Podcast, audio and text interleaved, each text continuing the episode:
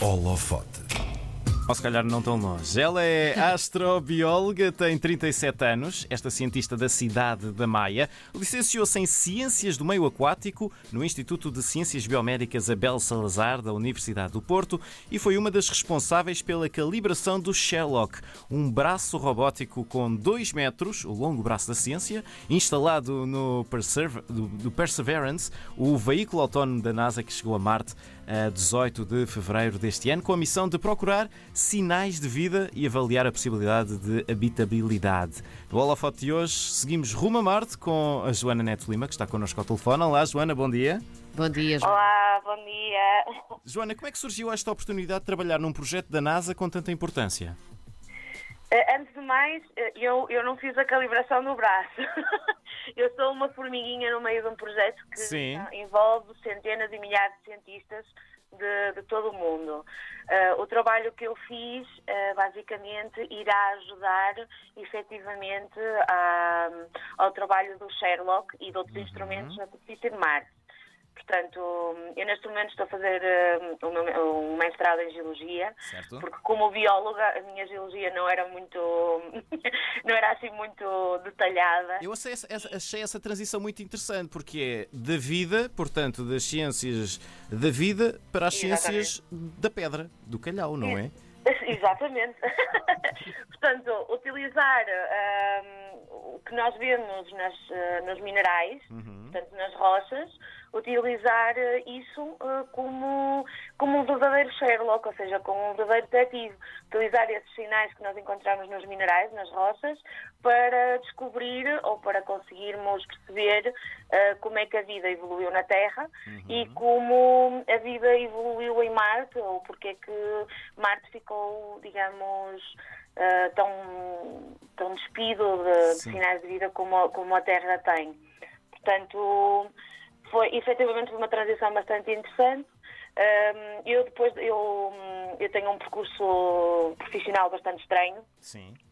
eh, em que eu comecei a minha licenciatura em, nos, nos idos anos 2004 e tive de parar por causa da crise económica. E quando retomei, eh, digamos, a minha licenciatura outra vez, para acabar aquelas cadeiritas chatas que ficam para o final, eu decidi, eh, p- como havia problemas de, de- de procurar emprego, porque foi em plena crise económica, como todos nós nos lembramos, a União Europeia, nessa altura, lançou o programa Erasmus Plus, Erasmus Estágios.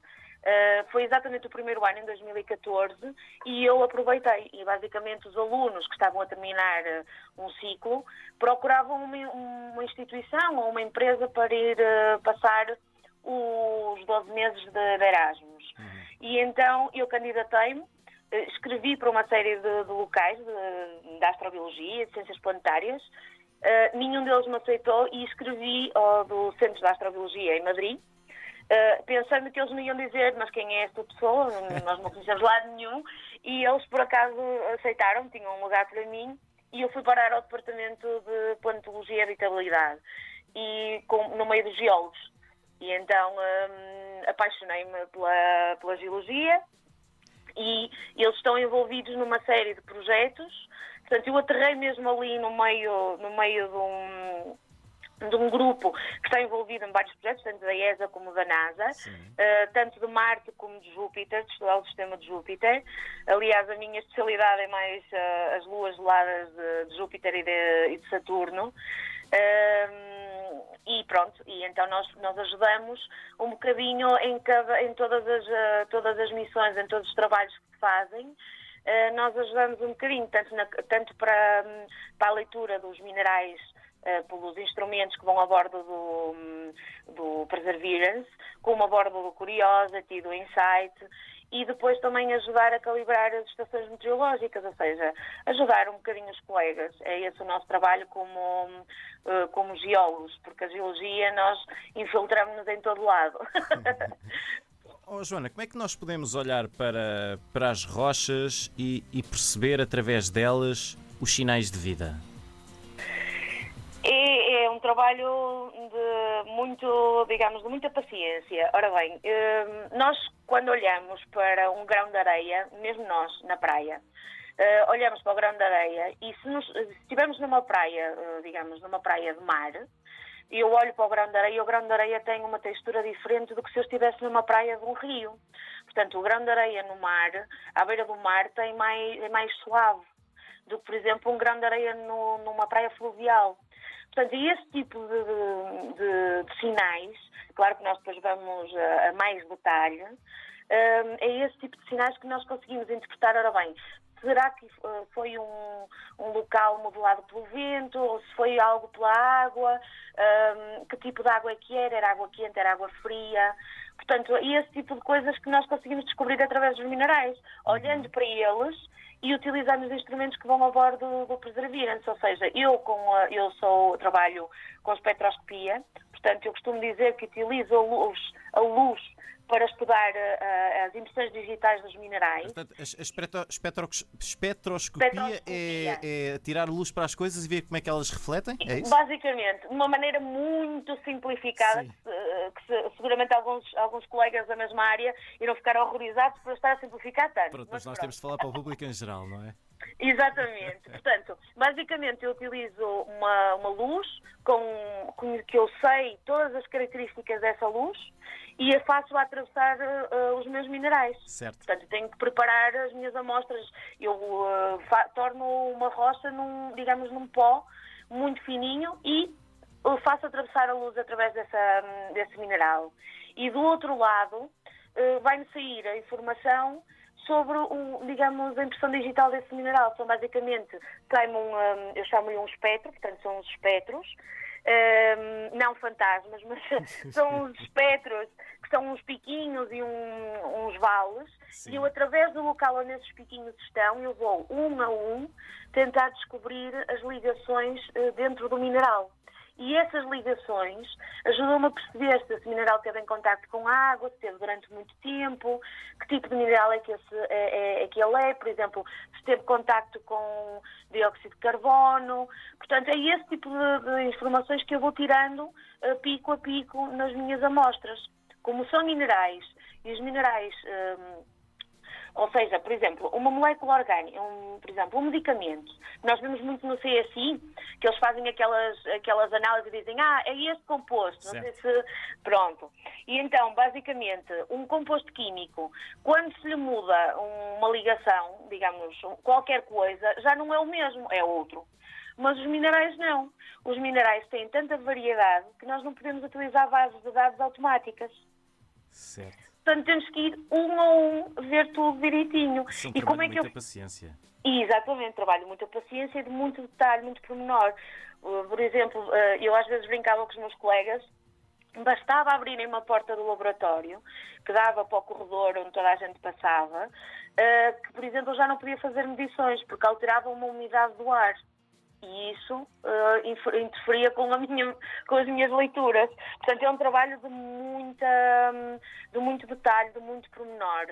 Uh, por isso somos muitos a trabalhar para ajudar depois as leituras que o rover vai fazer em Marte. Uhum. E como é que nós vamos treinando e vamos aprendendo? É olhando para a Terra, em locais que nós chamamos análogos, portanto, parecidos ao que vamos encontrar em Marte, e olhamos para esses locais, apanhamos amostras, portanto, recolhemos amostras, por exemplo, locais como o deserto do Atacama, por exemplo, na Etiópia há um vale que é lindíssimo que se chama a Depressão da Danakil, uhum. uh, em Rio Tinto, em Huelva, que é um rio que é, chama-se tinto porque é vermelho de tanto ferro que tem diluído nele.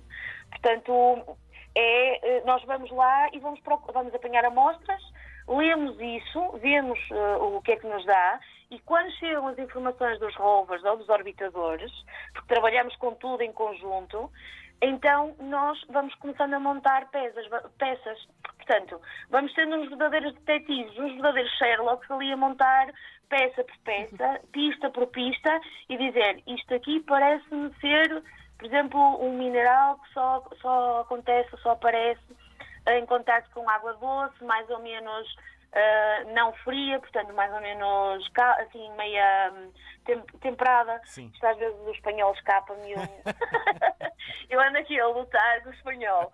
Portanto, hum, é assim que nós vamos descobrindo, porque nós, tanto em laboratório como vendo na própria Terra, que é o melhor laboratório que temos, uh, vamos apanhando amostras e vamos comparando com aquilo que vemos, tanto em Marte como nas luas de Júpiter, nas luas de Saturno, eh, em todo o sistema solar.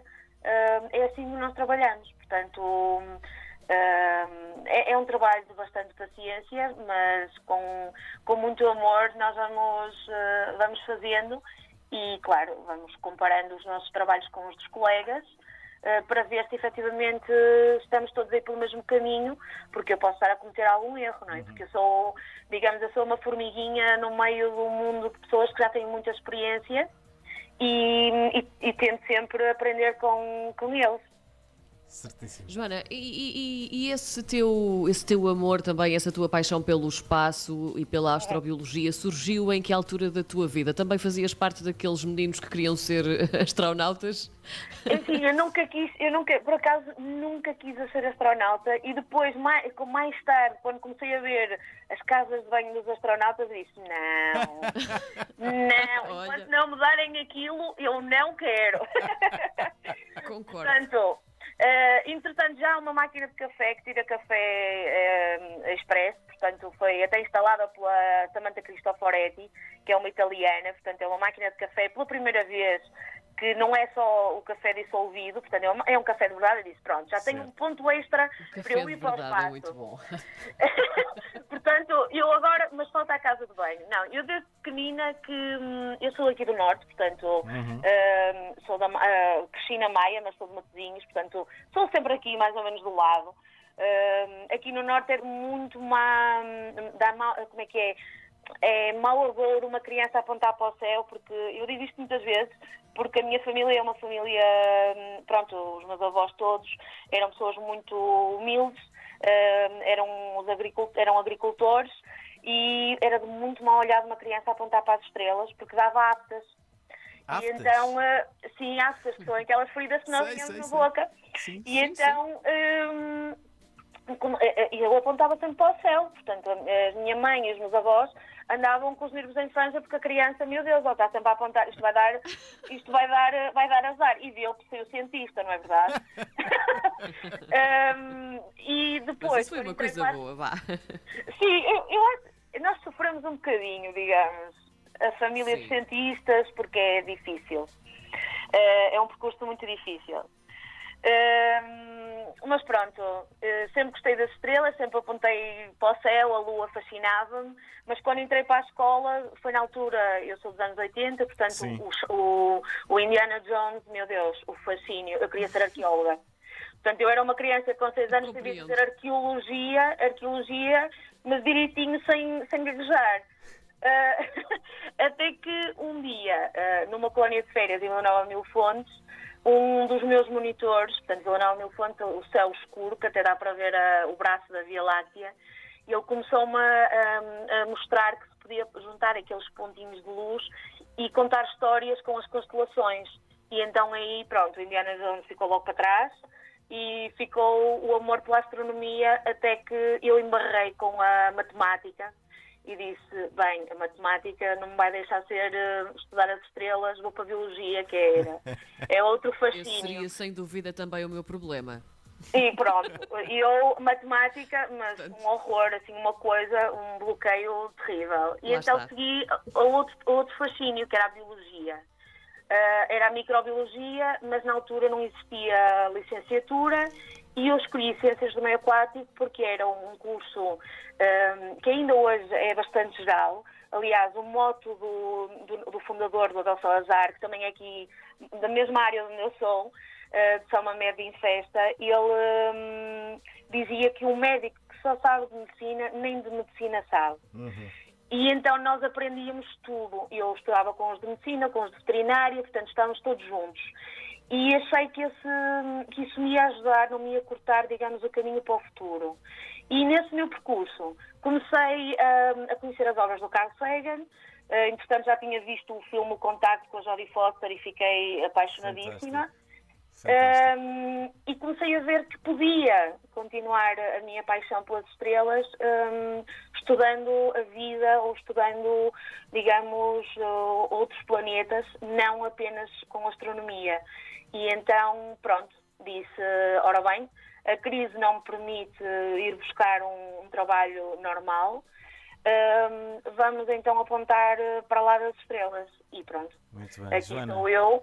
Haveria muito, muito, muito mais para conversar. E nós, eu acho que nós havemos de conversar uh, um dia, mais à frente. Ai, às vezes, se quiserem, eu tenho um, um prazer enorme em, um, em poder falar, em poder divulgar que as coisas que se fazem, porque muitas vezes as pessoas não têm noção do, digamos, dos benefícios que nós tiramos diariamente uh, da exploração espacial, ou seja, não somos apenas sonhadores a fazer, uh, a construir castelos no, digamos, no espaço.